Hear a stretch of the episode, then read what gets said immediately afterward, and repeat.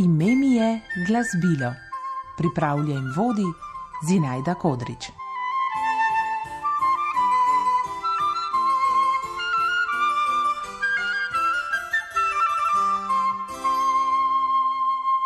Dragi otroci, z današnjo oddajo začenjamo nov sklop oddaj, ki nosi naslov Ime mi je glasbilo. Nisem popolnoma gotova, da vsi vi poznate to besedo glasbilo. Glasbila so posebni predmeti, taki, ki pojejo, predmeti, s katerimi lahko ustvarimo zvok, skratka, z njimi ustvarjamo glasbo. Lahko jih imenujemo tudi glasbeni instrumenti. Sem pa brezdvomno gotova, da je vsakdo od vas že imel v roki eno glasbilo in z njim morda tudi kaj zaigral. Ali ste že zapihali v flavto, udarjali po bobnu, zabrenkali na kitaro? Kaj pa mislite, koliko glasbil obstaja na svetu? Naštejte tiste instrumente, ki jih vi poznate. Ali pridete do 10, 30, 50 morda? Glasbil je krepko več kot 100. No, se jih ne bomo vseh našteli, bi pa rada z vami v teh desetih oddajah spoznala vsaj tista glasbila, ki jih pogosto srečamo v naših koncertnih dvoranah, na nastopih naših prijateljev v glasbeni šoli, na plesnih zabavah ali pa jih slišimo po radiju. Nekatere instrumente gotovo že poznate in tudi prepoznate. Če slišite naprimer tako igranje.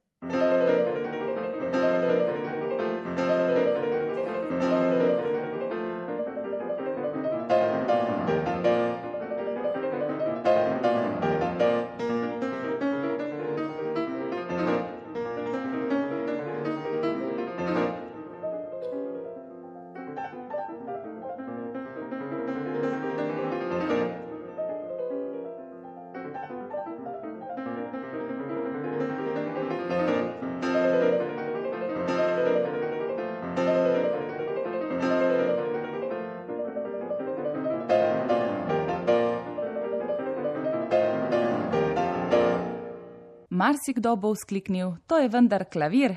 Kaj pa, če slišite to glasbilo?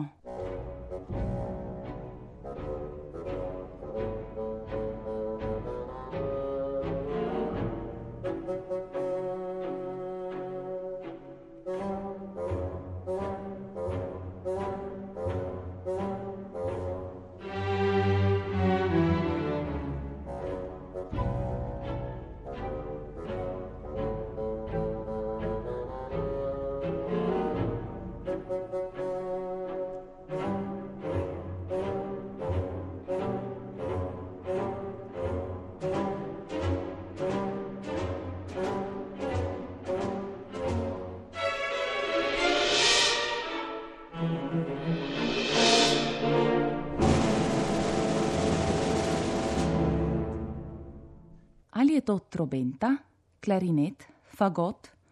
To se bomo skupaj naučili in ko vam bom na koncu daje postavila tako uganko, boste vsi vzkliknili: Saj to je fagot! S katerim glasbilom bomo pa danes začeli? Najprej bi vam rada povedala, da vsa ta številna glasbila lahko delimo v manjše družine, glede na to, kako proizvajajo zvok. Flauta, na primer, proizvaja zvok tako, da vanjo pihamo zato spada v družino pihal.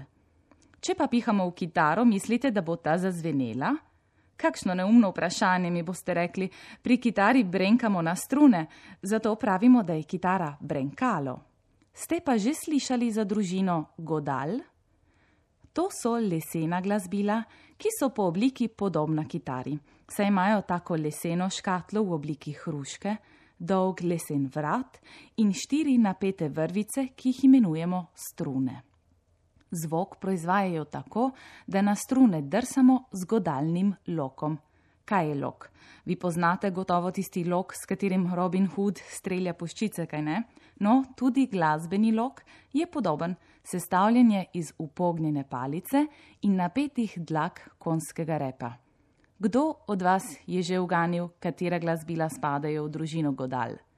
To je štiričlanska družina, vanjo spadata sestri Violina in Viola in še njuna brata Violončelo in kontrabas.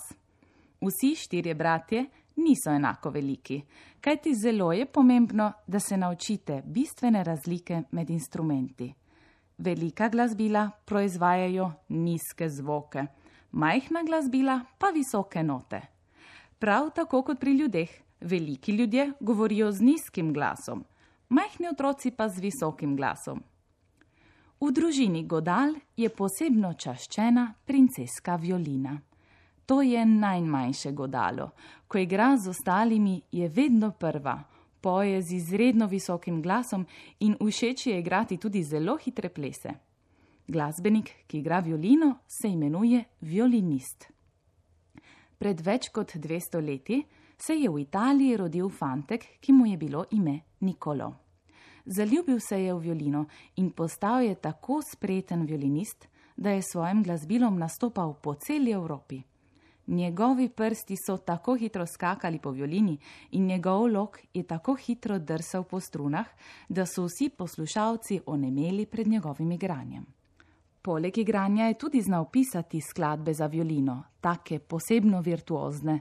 To pomeni zelo težke za izvajalca, to da zelo zabavne in zanimive za poslušalca. Zato bomo zdaj poslušali Capriccio, ki ga je napisal Nicolo Paganini.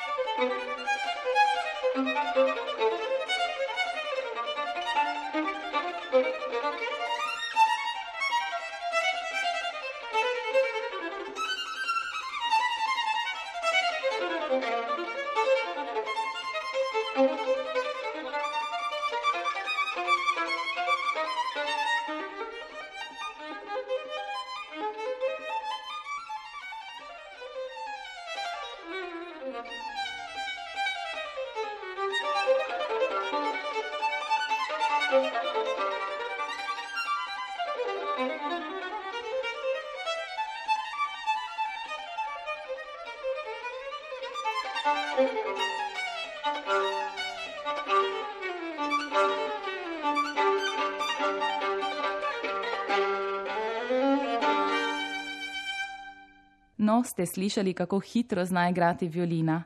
Prej sem vam omenila, da ima violina tudi starejšo sestro, tako ki je malo večja od nje in igra zaradi tega niže zvoke. Ime je Viola. Zelo radi igrata skupaj, ko pa se ima pridruži še njun brat, violončelo, to je najlepša zabava. Dve violini, ena viola in en violončelo ustvarijo skupinico, ki ji pravimo godalni kvartet. Pri skupnem igranju se radi med sabo lovijo, oponašajo, skrivajo in skupaj pojejo. Večkrat jih boste videli na kakem koncertu. Takrat boste vedeli, da najviše note igra glasbilo, ki se imenuje violina, za njo se oglaša viola, najniže note pa igra violončelo. O njem pa bomo kaj več povedali v naslednji oddaji. Dragi otroci, povedala sem vam imena Godal, nisem pa vam še razkrila svojega imena.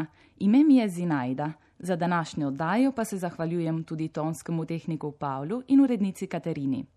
Od vas se bom poslovila seveda z glasbo. Kaj bi radi poslušali? Violino, violo ali violončelo? Pa dajmo kar vse skupaj z godalnim kvartetom, ki ga je napisal Ludvik van Beethoven. Kar sami poigrajte se s prepoznavanjem posameznih glasbil. Želim vam prijetno poslušanje.